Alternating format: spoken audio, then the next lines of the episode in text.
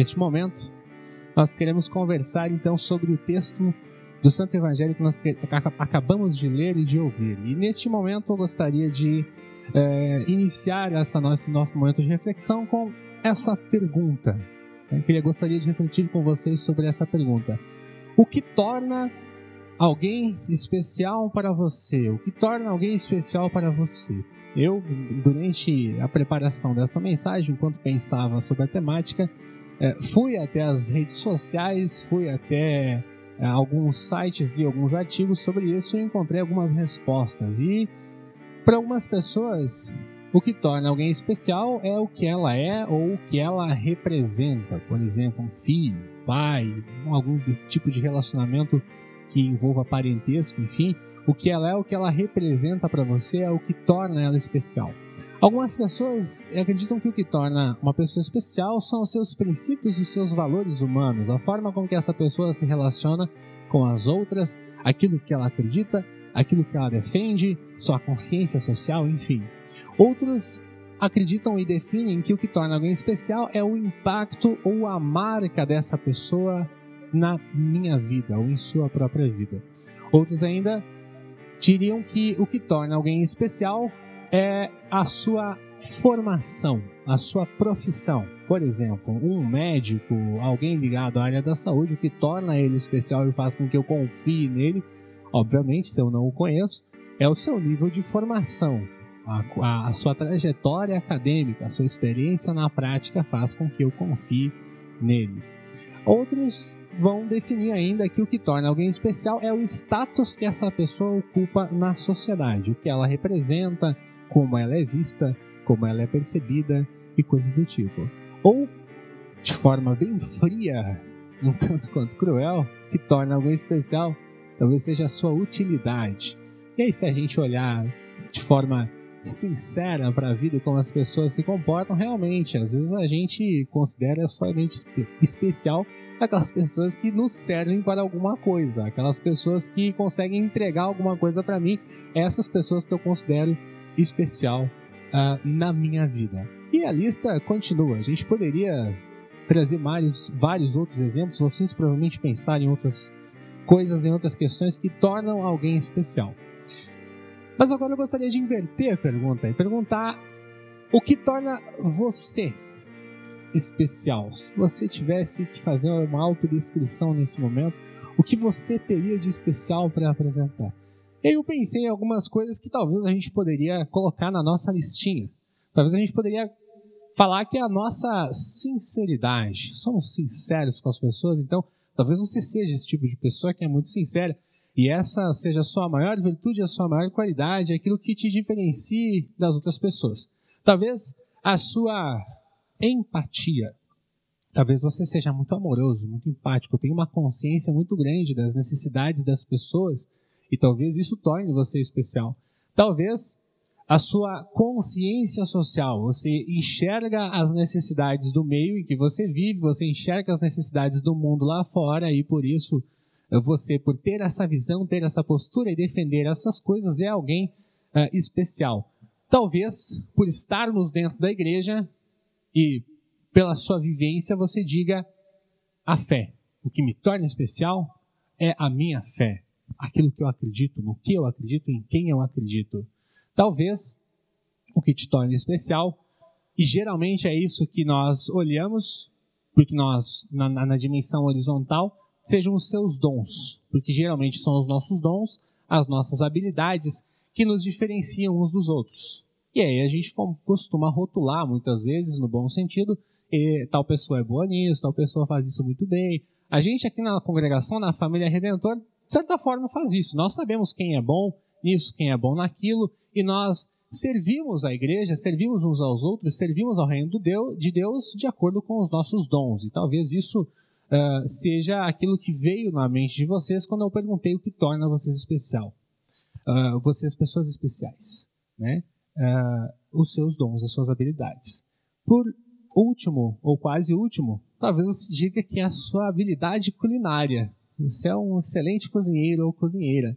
Você faz uma boa comida. E essa é a sua maior especialidade. As pessoas amam ir na sua casa, amam receber um convite para o almoço, porque você tem uma excelente habilidade nesse sentido. E a lista, novamente, continua. O que torna a gente especial é uma lista interminável, cada um tem seus dons, cada um tem suas habilidades, cada um tem suas características. E como eu comentei anteriormente, é isso que nos diferencia, é assim que a gente se classifica, é assim que a gente se sente amado e que a gente se sente pertencente ao grupo social. É quando eu tenho a noção de que eu estou contribuindo para o bem-estar das outras pessoas, quando eu me vejo contribuindo para o bem-estar do meu próximo, eu me sinto útil. Né? Inclusive, alguns vão falar que o sentido da minha vida não está dentro de mim, está no próximo, porque quando eu ajudo o próximo, ele se sente bem e eu me sinto bem com o sentimento dele. E, de certa forma, Jesus ensina isso para a gente também. Na dimensão horizontal, isso é bacana. É bom nós nos sentirmos especiais, é bom nós nos sentirmos diferentes, termos habilidades que nos diferenciam uns dos outros.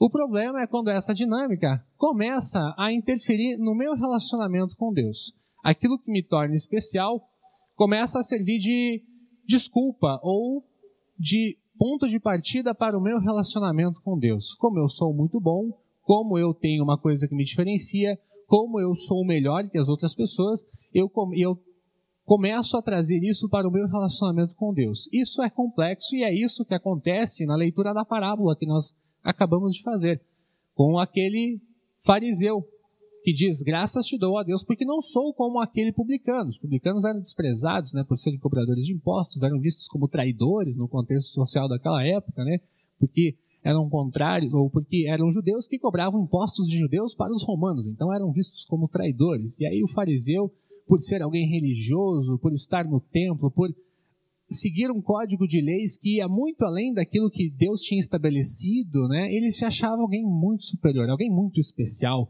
alguém muito maravilhoso e que batia no peito e falava: muito obrigado, Deus, porque eu não sou como essa pessoa. E isso é problemático quando nós fazemos isso, nós facilmente podemos fazer isso quando nós olhamos para os nossos dons, para as nossas habilidades, para o nosso estilo de vida, para quem nós somos, e colocamos isso no nosso relacionamento com Deus. Porque aí eu começo a tentar manipular Deus. E a gente vê isso muito em várias teologias mundo afora. Eu começo a tentar dizer para Deus como eu sou sensacional e por isso eu tenho que ser abençoado. E como eu faço todas essas coisas, como eu tenho todas essas habilidades, como eu tenho todos esses dons, eu mereço a sua bênção, eu mereço a sua atenção, e eu daqui a pouco começo a decretar que Deus precisa me abençoar, que Ele precisa derramar as suas bênçãos e fazer a minha vontade. E a partir desse momento eu crio um Deus que é a minha vontade e não olho mais para Deus como alguém que é todo poderoso e que está no controle de toda a situação. Por isso que é um Deus com letra minúscula, porque é um Deus à minha vontade. Não é o Deus bíblico, não é assim que o Deus bíblico se apresenta. Quando eu me apresento diante de Deus como alguém que é muito bom, que é muito sensacional, eu acabo transformando Deus num gênio da lâmpada que apenas atende os meus desejos. Eu passo a enxergar Deus como aquele que precisa atender a minha vontade, precisa fazer aquilo que eu quero que Ele faça. Porque se Ele não fizer isso, eu vou me revoltar, porque afinal, eu estou sendo um bom filho, eu estou sendo um bom seguidor dele, eu faço tudo certinho. Como assim ele não está me abençoando? Como assim eu ainda não tenho um Porsche? Eu não tenho uma Lamborghini, uma Ferrari, um carro sensacional? Como assim eu não tenho o estilo de vida que eu ainda que eu desejaria? Se eu faço tudo aquilo que Deus entrega para mim. Esse tipo de pensamento parte desse ponto de vista, de achar que eu tenho algo de bom a oferecer para Deus e porque eu estou fazendo aquilo que Ele me pede, eu mereço ser abençoado. Não é assim que a palavra de Deus trabalha. E talvez essa seja uma das maiores fake news que a gente precise desmistificar dentro do ambiente eclesiástico. Né? Não é assim que Deus se relaciona conosco. E por isso, levando tudo isso em consideração, é que eu gostaria de, nesse momento, olhar no fundo dos olhos de vocês, queridos irmãos e irmãs da fé, vocês que estão nos assistindo, e com toda a humildade e com toda a boa intenção, dizer para vocês que vocês não são especiais. Você não é especial. Esse é o ponto que eu gostaria de trazer nesse momento. E aí talvez você diga: o pastor ficou maluco. O pastor Derval fica uma semana fora E aí deixa esse moleque vir aqui falar uma bobagem dessa. Eu vim para a igreja para sair fortalecido, e aí ele acaba dizendo para mim que eu não sou especial. Como assim? Como assim? Isso aí está errado. Alguém tira ele aí da frente porque está falando bobagem. Calma, eu vou tentar explicar para vocês o porquê eu estou dizendo isso. No ambiente eclesiástico, nos últimos anos, começou a entrar essa ideia de que o ser humano tem algo de bom a oferecer muito por conta de visões de organização mundana, horizontal, que pregam o valor que o ser humano possui. Por exemplo, a autoajuda. A autoajuda tenta vender a ideia de que nós somos sensacionais. E quando ela entra no ambiente horizontal, realmente eu preciso aprender a me ver como alguém importante, a me organizar, a encontrar o meu espaço, encontrar um propósito, um sentido da minha vida, e talvez ela até ajude, embora muitos digam que não. Mas não vamos entrar nessa discussão. No ambiente horizontal, beleza. Agora, quando ela entra no ambiente de igreja e começa a falar como eu tenho que me comportar com Deus e como eu tenho que olhar para Deus, acontece aquilo que nós descrevemos anteriormente. Por isso, contra essa visão de autoajuda ou de coaching cristão, que a gente tem bem presente dentro da igreja, em discursos religiosos contemporâneos, é que nós precisamos dizer para vocês que você não é especial. E aí, quando você escuta essa frase, talvez você pense, pô, se é verdade isso que o pastor está falando, se eu não sou especial, então Deus não se importa comigo. Então Deus não se importa comigo, se eu não tenho nada de especial, Deus não se importa comigo. Então a vida não tem mais sentido, eu vou embora da igreja. Não, não é isso. Não é isso que nós queremos discutir aqui. Porque o fato maior é que Deus se importa sim. Deus se importa muito com a gente, com cada um de nós. Não é sobre isso que nós estamos falando quando trazemos a frase "você não é especial". E a prova de que Deus se importa está em alguns textos bíblicos que eu trouxe aqui para vocês. O primeiro deles está logo no primeiro capítulo da Bíblia, Gênesis 1:27. Assim Deus criou os seres humanos. Ele os criou parecidos com Deus. Ele os criou homem e mulher. Somos a imagem e semelhança do Criador. A coroa da criação. A obra-prima de Deus. Então nós somos sim muito amados por Ele. E Ele se importa muito com cada um de nós. Outro texto aqui agora de Isaías, que diz o seguinte. Mas o povo de Sião diz: o Senhor nos abandonou, Deus nos esqueceu. Parece a gente quando escuta aquela frase, você não é especial. Então Deus não se importa comigo, o Senhor nos abandonou, o Senhor nos esqueceu. O Senhor responde, será que uma mãe pode esquecer o seu bebê? Será que pode deixar de amar o seu próprio filho? Mesmo que isso acontecesse, eu nunca esqueceria de vocês. Isso é Deus falando para cada um de nós. Jamais Ele esqueceria de cada um de nós. Mas nós temos mais um texto aqui. Agora do Evangelho. Por acaso, não é verdade que 2 passarinhos são vendidos por algumas moedinhas? Porém, nenhum deles cai no chão se o pai de vocês não deixar que isso aconteça. Quanto a vocês, até os fios dos seus cabelos estão todos contados. Portanto, não tenham medo, pois vocês valem mais do que muitos passarinhos. Então, sim, nós somos muito importantes para Deus, somos a coisa mais importante para Deus. Ele dedica toda a sua atenção, todo o seu amor. E a Bíblia é um livro de história sobre como Deus nos ama, em última análise. A Bíblia é um livro de história sobre o amor de Deus por cada um de nós. O que resume ela é o amor de Deus por meio da pessoa de Jesus, por cada um de nós, por todos os pecadores. E é isso que nós lemos, por exemplo, nesse versículo aqui, de 1 João 4:9, que é a demonstração maior do quanto Deus se importa com cada um de nós. Foi assim que Deus mostrou o seu amor por nós. Ele mandou o seu único filho ao mundo para que pudéssemos ter vida por meio dele. Essa é a maior demonstração de quanto você é especial e importante para Deus. Mas por que você diz então que nós não somos especiais ou que você não é especial? Já vamos responder essa questão. Antes, precisamos mencionar ainda que Deus se importa sim. Então guardem isso no coração de vocês. Deus se importa com o seu sofrimento, com aquilo que está te angustiando. Deus se importa com as suas doenças ou as doenças de seus familiares, das pessoas que fazem parte do seu círculo social.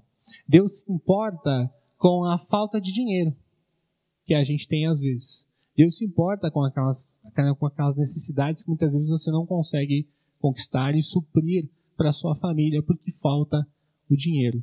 Deus se importa com cada problema familiar que você possui, seja na sua família ou na família de outros amigos, de parentes, enfim, de vizinhos. Deus se importa com cada um desses problemas. Deus se importa com a sociedade, com os problemas que o mundo tem, com as dificuldades que o mundo apresenta. Então, sim, Deus se importa com você em todos os momentos, constantemente. Deus se importa e Ele salva você. E essa é a resposta do que eu quis dizer quando eu falei que nós não somos especiais. Deus se importa e salva você. Não porque você tem algo de especial. Não porque você tem algo de especial. Deus se importa e salva você, não porque você tem algo de especial. E é isso que a palavra de Deus nos diz constantemente. Após o pecado, nós nos tornamos inimigos de Deus e merecemos o inferno. Mas Deus vem até o nosso encontro. Então, Deus se importa e salva você, não porque você tem algo de especial, mas porque Ele é misericordioso e Ele é amoroso. A ação é dele nessa história. Você é salvo, você é amado, você é perdoado, porque ele fez algo por você. Porque ele é bom, porque ele é amoroso, porque ele é especial. Nós, não. Sem Deus, sem Cristo na nossa vida, não temos nada de bom a oferecer para Deus. Deus vem até o nosso encontro, nos resgata do pecado e nos torna pessoas aceitáveis a Ele. Nos torna os céus e a vida eterna acessíveis novamente. E esse é o principal ponto que nós temos que perceber quando lemos, por exemplo, o texto desse final de semana. Deus exalta os humildes, aqueles que se enxergam como dependentes, como necessitados da graça e do amor de Deus. E diz para aqueles que se acham bons, para aqueles que se acham justos, para aqueles que se acham dignos de serem salvos, não. Você não tem nada de especial em você. O que você tem de especial é aquilo que Deus fez em você, por meio da vinda de Jesus, por meio da pregação da sua palavra, por meio do batismo e por meio da Santa Ceia. Nós iremos receber do culto de hoje. É assim que Deus vem até o nosso encontro e pega pessoas que, sem Ele, não possuem nada de especial, mas torna totalmente aceitável, totalmente especial, totalmente amado por Deus por meio da ação dele na nossa vida. É assim que Deus atua e, ao percebermos isso, nós podemos olhar para Deus não com a flechinha de baixo para cima, mas perceber a flechinha de cima para baixo, perceber as bênçãos de Deus vindo em nossa direção constantemente na nossa vida. Tudo depende dele, da nossa salvação, as coisas que nós possuímos para viver nesse mundo. Tudo é graça de Deus. Tudo provém dele. E aí vocês vão falar assim, não, mas eu sou especial para Deus então. Sim. Não porque você tinha algo de bom, mas porque Ele é amoroso e te amou de forma tão intensa que deu seu único filho para morrer pelos teus pecados, no seu lugar, para te trazer a vida eterna. Esse é o Evangelho que nós precisamos ter sempre presente na nossa vida. E não confundir as coisas, as ideologias, as visões do mundo lá fora servem para a nossa organização aqui na horizontalidade, para a nossa boa vida aqui. Agora, não devem ser confundidas com a relação que Deus estabeleceu comigo por meio de Jesus.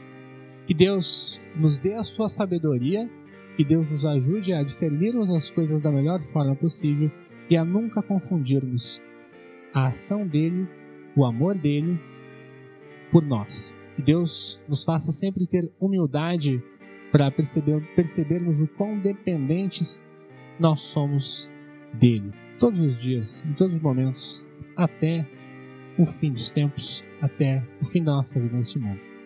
Deus nos abençoe. Amém.